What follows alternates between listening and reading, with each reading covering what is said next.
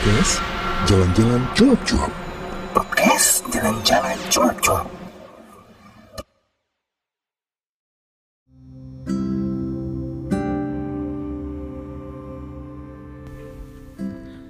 Assalamualaikum warahmatullahi wabarakatuh. Selamat pagi, siang, dan sore di mana pun kamu berada.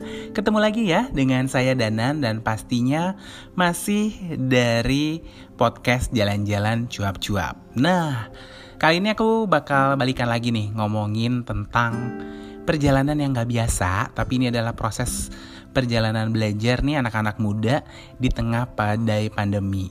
Jadi kan di podcast sebelumnya aku cerita ya kalau tahun kemarin aku juga dapat kesempatan untuk bikin atau belajar membuat skenario film. Nah, sebenarnya ada yang lebih spesial. Aku kepikir-pikir kayaknya emang uh, pengalaman yang satunya lagi ini luar biasa spesial gitu karena sejujurnya uh, ini memang lebih banyak anak-anak mudanya yang ikut. Terus kita tuh kayak tergagap gitu di saat pandemi. Jadi kan tahun 2020 di awal tahun itu aku gabung di Apple Developer Academy Batam gitu. Sebuah program nirlaba dari Apple untuk uh, membuat atau menciptakan uh, developer kelas dunia gitu, pembuat app lah gitu. Nah, Aku tuh kan ikutnya di Batam, kebetulan program ini tuh hanya ada di tiga negara yaitu Brazil, Italia, dan Indonesia. Nah untuk Indonesia sendiri yang udah ongoing itu waktu itu adalah uh, di BINUS, Universitas BINUS, kemudian di Universitas Ciputra, Surabaya gitu. Nah akhirnya di tahun 2020 dibuatlah satu lagi nih untuk kelas di Indonesia yaitu di Batam. Nah, ini uniknya berafiliasinya itu dengan Infinite Studio adalah sebuah studio film dan animasi terbesar yang ada di Indonesia gitu. Jadi aku tuh sebenarnya berpikirnya gini, bukan tertarik dengan developernya ya, tapi tertarik dengan lingkungannya atau environment orang-orang kreatif gitu. Secara lingkungan si Infinite Studio ini berada di Nongsa gitu, dekat dengan resort, kemudian tempat-tempat wisata yang keren-keren lah dan itu juga jaraknya hanya 30 menit dengan ferry ke Singapura gitu. Jadi aku berpikir ini pasti environmentnya seru banget gitu. Nah, sebenarnya program ini diperuntukkan uh, apa namanya mereka yang ingin belajar bikin app ya gitu. Jadi terbuka umurnya dari 17 tahun sampai tua gitu. Dan memang sih kebanyakan yang ikut bergabung adalah anak-anak muda, terutama mereka yang sudah lulus kuliah alias fresh graduate gitu. Nah, kebetulan uh, aku tuh ikut karena iseng akhirnya lulus tesnya. Nah, untuk proses tesnya nanti aku bakal sharing lah gitu di vlognya aku kalian langsung aja ke blognya aku di www.dananwahyu.com cari aja di situ aku mengulik gimana sih proses tesnya ya gitu Nah, jadi waktu itu kan emang yang ikut kebanyakan anak muda gitu. Nah, jadi untuk orang-orang yang berusia di atas 40 tahun itu bisa dihitung dengan jari. Jadi termasuk aku nih gitu. Dan yang paling tua waktu itu adalah Babe, kita panggilnya Bapak Agus. Dia usianya 60 tahun. Nah, Kemudian yang muda itu adalah anak SMA gitu dengan anak SMK. Mereka tuh masih kelas 3 gitu, tapi mereka lulus tesnya dan mereka gabung join dengan kita dan mereka itu diizinkan untuk belajar nih di sini gitu. Jadi uh, Apple Developer Academy ini punya dua kelas, kelas pagi dan kelas sore. Untuk kelas pagi sendiri itu dimulai jam 8 sampai jam 12 dan untuk kelas sorenya dimulai dari jam 2 sampai jam 6 aku ngambilnya sore gitu dan aku sih mikirnya tadinya juga nggak terlalu optimis gitu karena takut nggak dapet izin gitu tapi memang kayaknya rezekinya aku tuh setelah uh, negosiasi dengan bos kemudian minta izin ke HRD dan sebetulnya agak sulit gitu ya tapi mereka memberikan jalan keluar dan akhirnya aku bisa ikutan program ini untuk 10 bulan ke depan gitu karena di awal nih konsepnya kita mesti datang ke kampus gitu datang ke kampus ya belajar setiap hari gitu di kampus itu gitu. Kemudian ada yang nanya nih, susah nggak sih kak? Kalau dibilang susah, ini susah apanya nih? Kalau tesnya ya standar aja, cuman untuk belajar sih enggak ya, karena gini sebenarnya.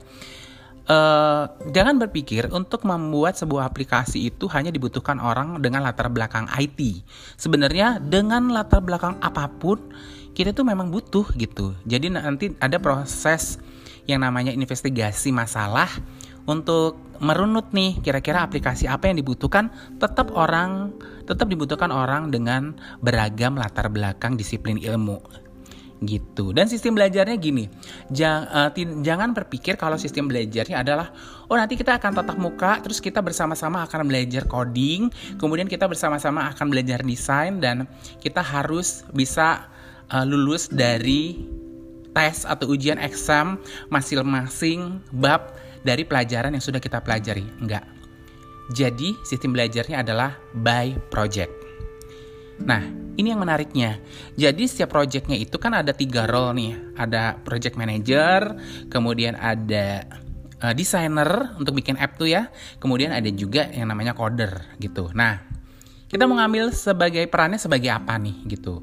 Nah, nanti di situ barulah kita mendalami ilmu peran-peran yang akan kita jalankan di project ini gitu. Nah, jadi kan memang tidak seragam, kebutuhannya setiap orang berbeda, passionnya setiap orang berbeda gitu.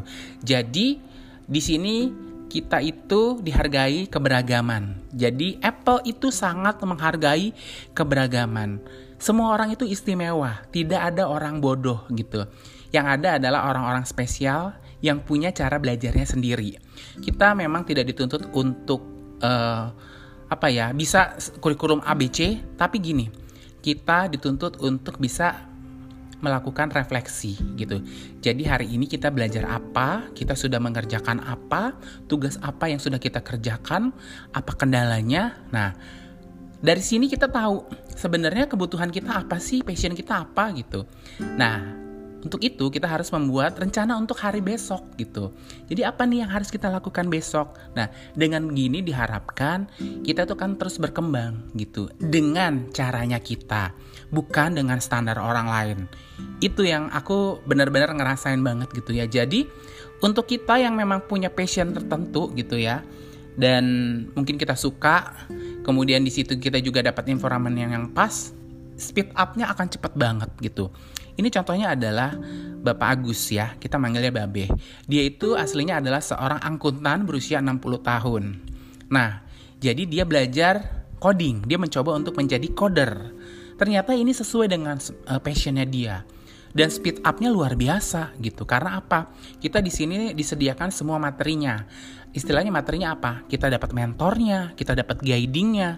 Kalau ada pertanyaan atau apa pun, mentor akan membantu kita gitu. Nah itu akhirnya ya karena memang sesuai dengan passion dia akan berkembangnya dengan cepat. Nah itu gitu loh guys yang sebenarnya ingin aku bagikan kepada kalian mungkin yang selama ini pengen pernah denger Apple Developer Academy tapi kalian ragu buat bergabung karena kalian ngerasa nggak punya latar belakang IT gitu.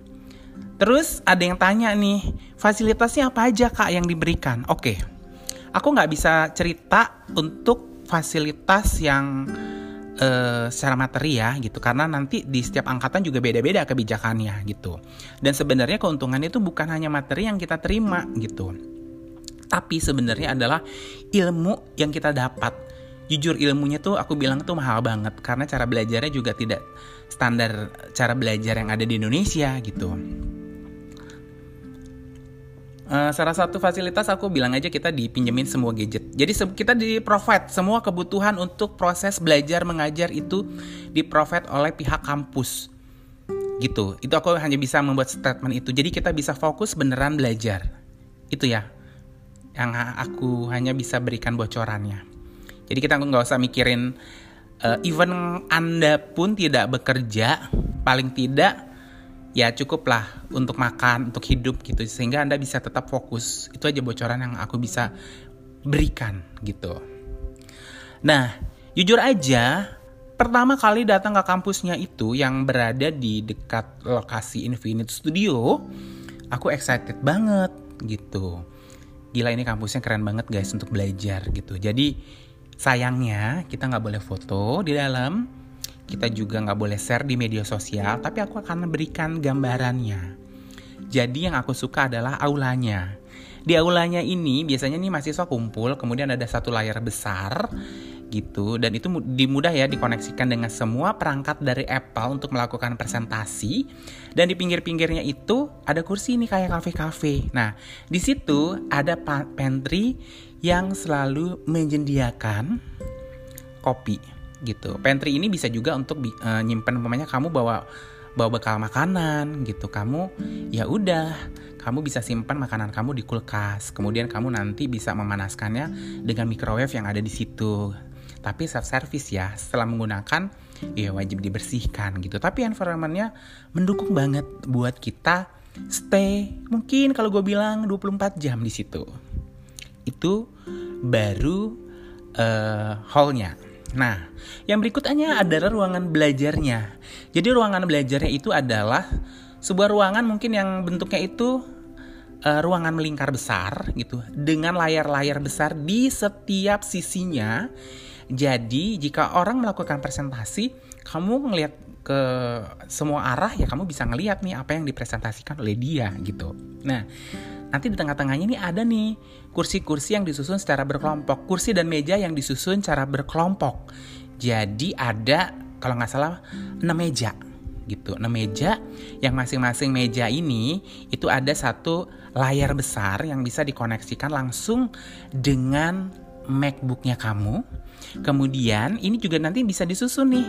Mamanya mau bikin presentasi gede gitu. Nanti layar-layar ini tuh bisa disusun, disambung. Ya udah, ini akan jadi layar besar gitu. Dan ini bisa di-adjust semuanya. Nah, untuk tulisan atau kita mau coret-coret ya whiteboardnya adalah mejanya gitu dan kursinya nyaman banget. Jadi kita kepo dong kita cek ini mereknya apa. Harganya ternyata dua digit juga satu kursinya. Wajar dong biar apa? Dibuat nyaman. Karena kita akan bekerja atau belajar lama di sini gitu loh. Nah, kalau koneksi internet sih aku sudah tidak perlu diragukan lagi lah ya gitu. Di sini koneksi internetnya kencang luar biasa. Kayaknya sih punya jalur khusus fiber optik langsung ke backbone yang ada di Singapura. Wow, luar biasa kan? Tapi sayang, sangat-sangat disayang. Kami baru menikmati fasilitas ini dua minggu, tiba-tiba pandemi datang. Bang.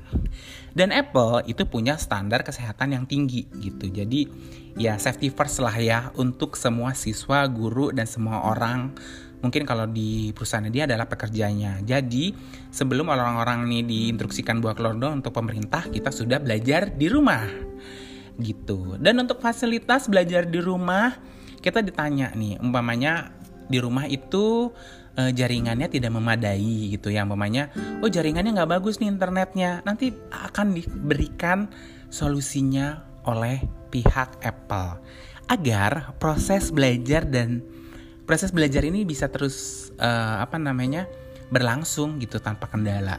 Luar biasa ya. Dan jujur aja sih uh, buat aku gitu yang tadinya terbiasa bekerja offline untuk belajar secara online juga agak-agak gagap gitu. Dan ini juga dirasakan oleh beberapa teman ya yang ikutan program ini gitu terutama mereka yang anak-anak muda gitu. Ya untuk satu dua minggu mas, mungkin masih bisa bertahan lah gitu. Tapi lepas dari itu kita tuh kayak ngalamin yang namanya stres lah. Bisa dibilang stres. Jadi kenapa aku tahu stres? Jadi gini jadi kan kita itu uh, uh, belajar kan by challenge ya by project gitu. Jadi uh, ada satu challenge yang waktu itu suruh bikin aplikasi yang bisa menyelesaikan masalah orang sekarang gitu. Terus kita lakukan lah investigasi gitu. Terus kita tanyalah ke teman kita. Ternyata kebanyakan masalah mereka adalah bosan dan stres di rumah saja.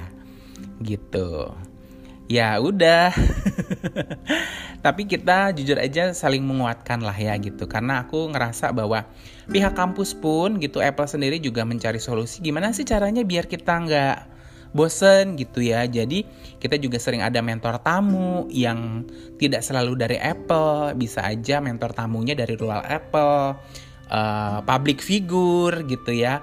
Kemudian ada mentor dari tamu pun bukan mentor lokal, bisa aja dari Apple di US, di Hong Kong gitu. Dan kita juga bisa saling kayak brainstorming gitu ya, bertukar informasi, bertukar ide gitu, yang memberikan uh, satu insight baru kepada kita gitu. Terus aku ditanya nih, kak, berarti harus bisa bahasa Inggris dong? Oke. Okay.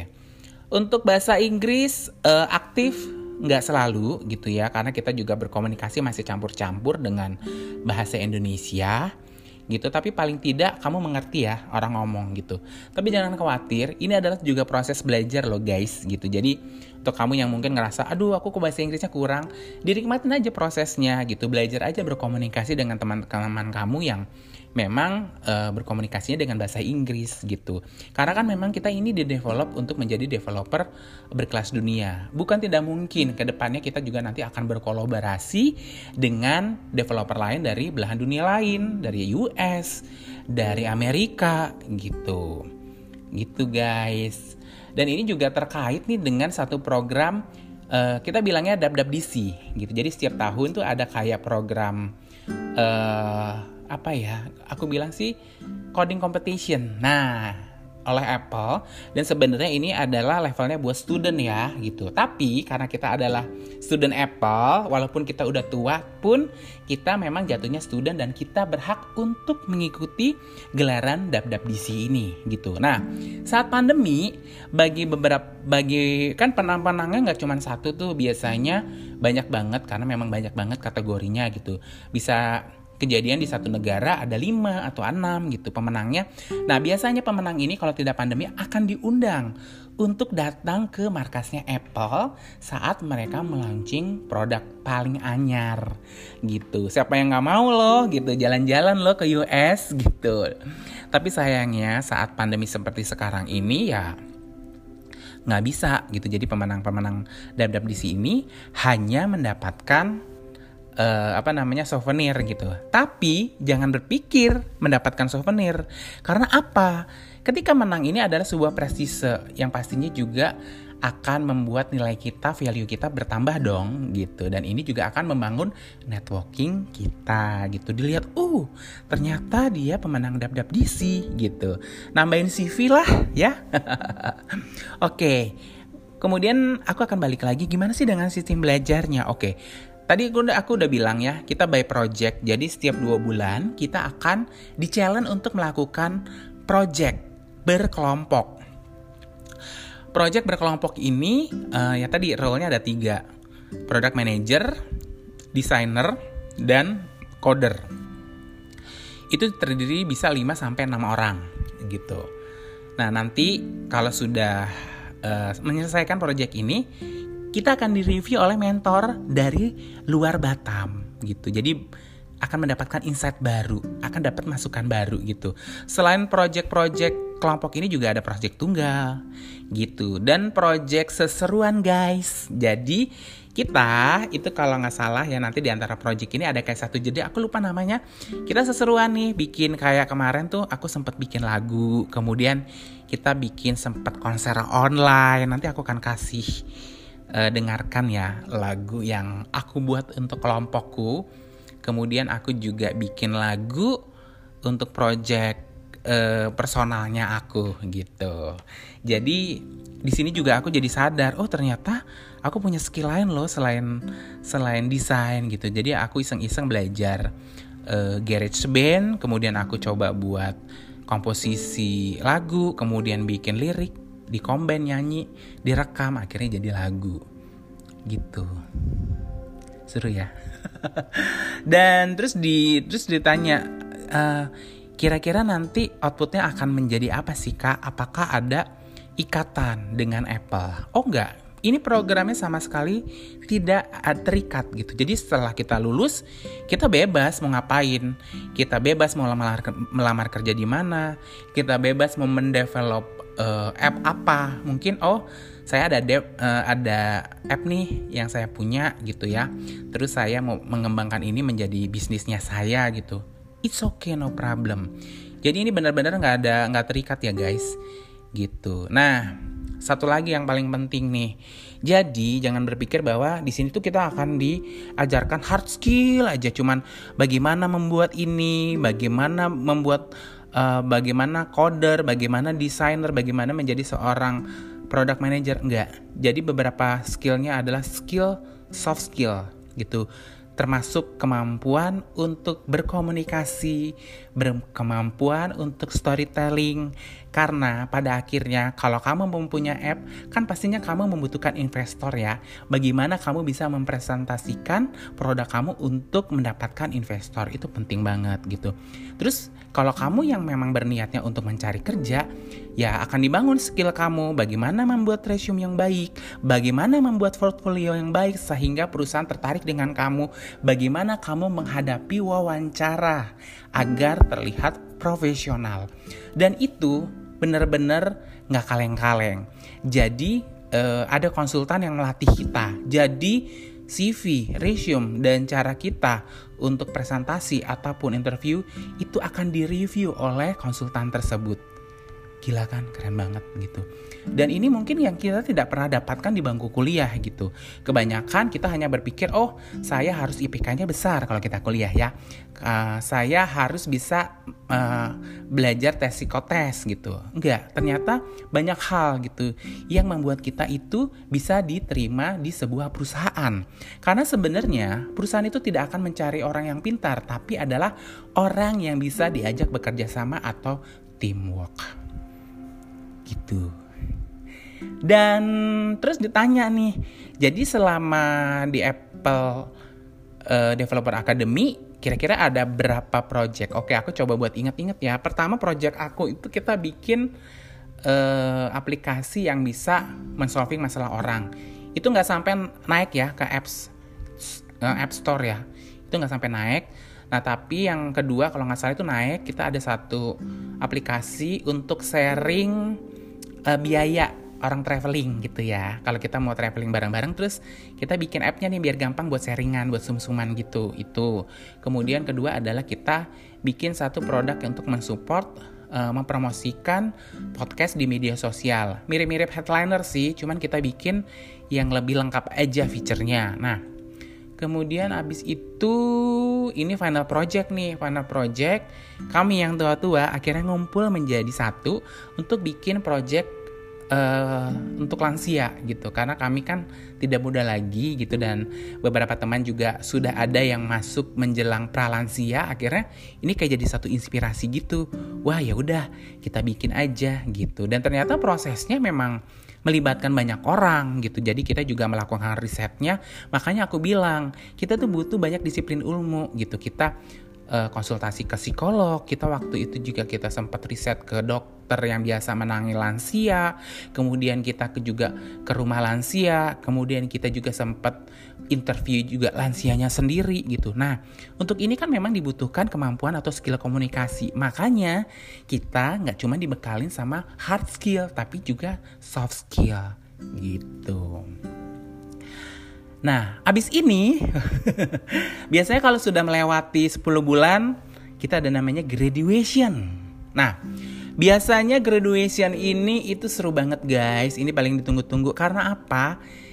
Yang hadir itu biasanya menteri gitu. Jadi biasanya gini, kalau ada aplikasi yang berhubungan dengan keuangan, bisa jadi Bu Sri Mulyani itu akan hadir. Kemudian kalau ada uh, aplikasi yang berhubungan dengan pariwisata, nanti biasanya Menteri Pariwisata dan Ekonomi Kreatif, Mama Sandiaga Uno gitu datang gitu. Nah, biasanya sih bisa sampai 3 sampai 4 menteri yang hadir di graduation gitu.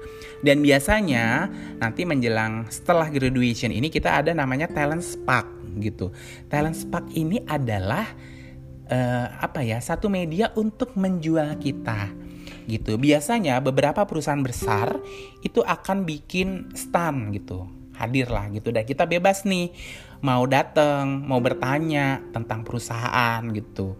Perusahaan ini namanya oh bergerak di bidang apa? Benefitnya berapa? Konsepnya bagaimana? Kemudian struktur organisasinya seperti apa? Pet karirnya seperti apa? Kita bebas bertanya gitu. Itu kalau offline. Masalahnya kita online sedih ya memang gitu. Ya udah graduationnya online gitu ya. Memang dihadiri menteri tapi ya online gitu. Kemudian juga dihadiri uh, gitu juga namanya talent spark.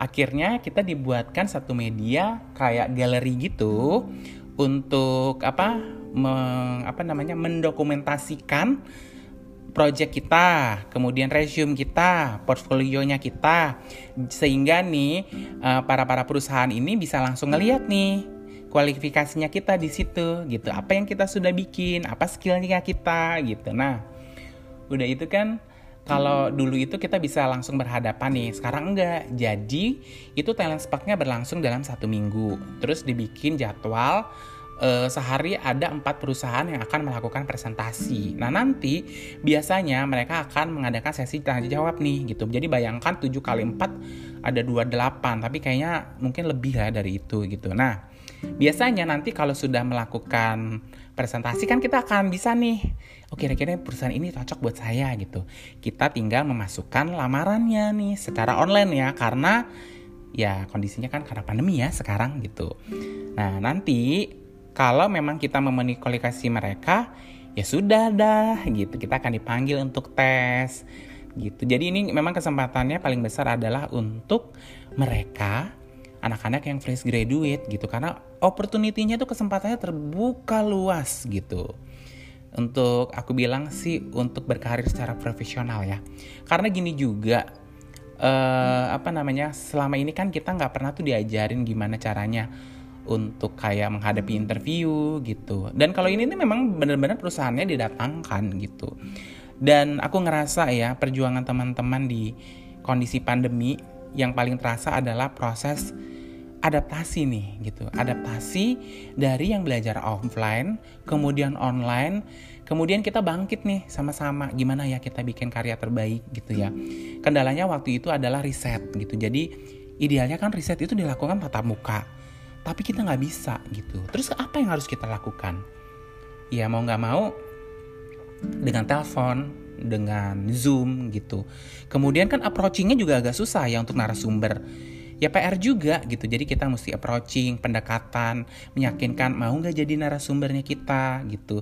Atau kita tanya-tanyain buat riset gitu. Itu juga memang pada akhirnya juga uh, membangun skill komunikasi ya. Karena aku juga sempat beberapa kali approaching untuk uh, narasumber riset yang ternyata nggak gampang dan nggak mudah gitu. Tapi seru aja gitu dan aku ngerasa spiritnya ini benar-benar luar biasa ya gitu. Jadi uh, di tengah kondisi pandemi seperti ini kita memang harus tangguh untuk menghadapi segala cobaan. Tetapi jangan lupa juga kita harus tetap tumbuh untuk belajar, untuk bekerja gitu. Karena hidup itu harus berjalan gitu. Kita nggak bisa diam, kita harus bergerak di satu titik gitu. Jadi anak-anak muda ini memang harus bersemangat gitu. Kita nggak boleh tuh langsung ah lemes nggak enak belajar di rumah offline gitu nggak asik Enggak guys gitu. Kita harus tetap semangat gitu karena aku yakin ya kita nanti juga pada akhirnya setelah pandemi juga akan harus beradaptasi karena banyak yang berubah gitu. Bisa jadi ya orang akan terbiasa nih bekerja, belajar online gitu. Dan kalau kita memang sudah siap dengan dengan kondisi ini, kita sudah siap dengan polanya, ya udah kita lah yang bisa tumbuh gitu. Mereka yang tidak beradaptasi ya, mereka tidak akan tumbuh gitu. Gitu. Seru ya ngobrolin ini. Aku pikir kalau ngobrolin ini bakal panjang banget.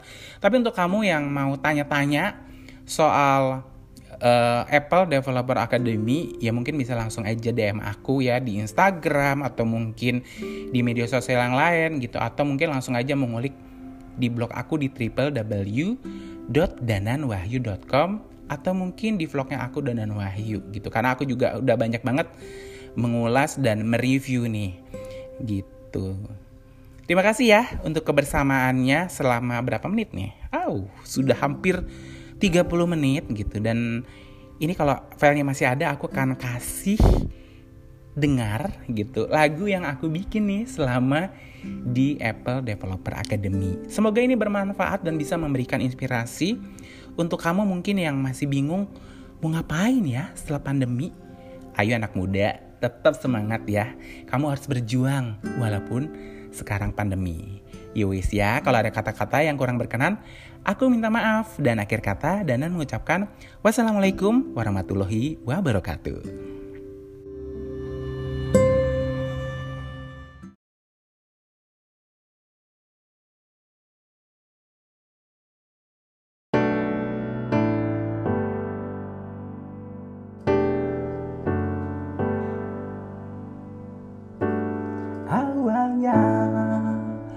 Kita tak pernah tahu Sesungguhnya apa yang kita cari Satu jawab bukan untuk satu tanya. Banyak sintesis untuk konsep solusi. Maret misteri Tanda tanya Ada kerjasama Dalam suka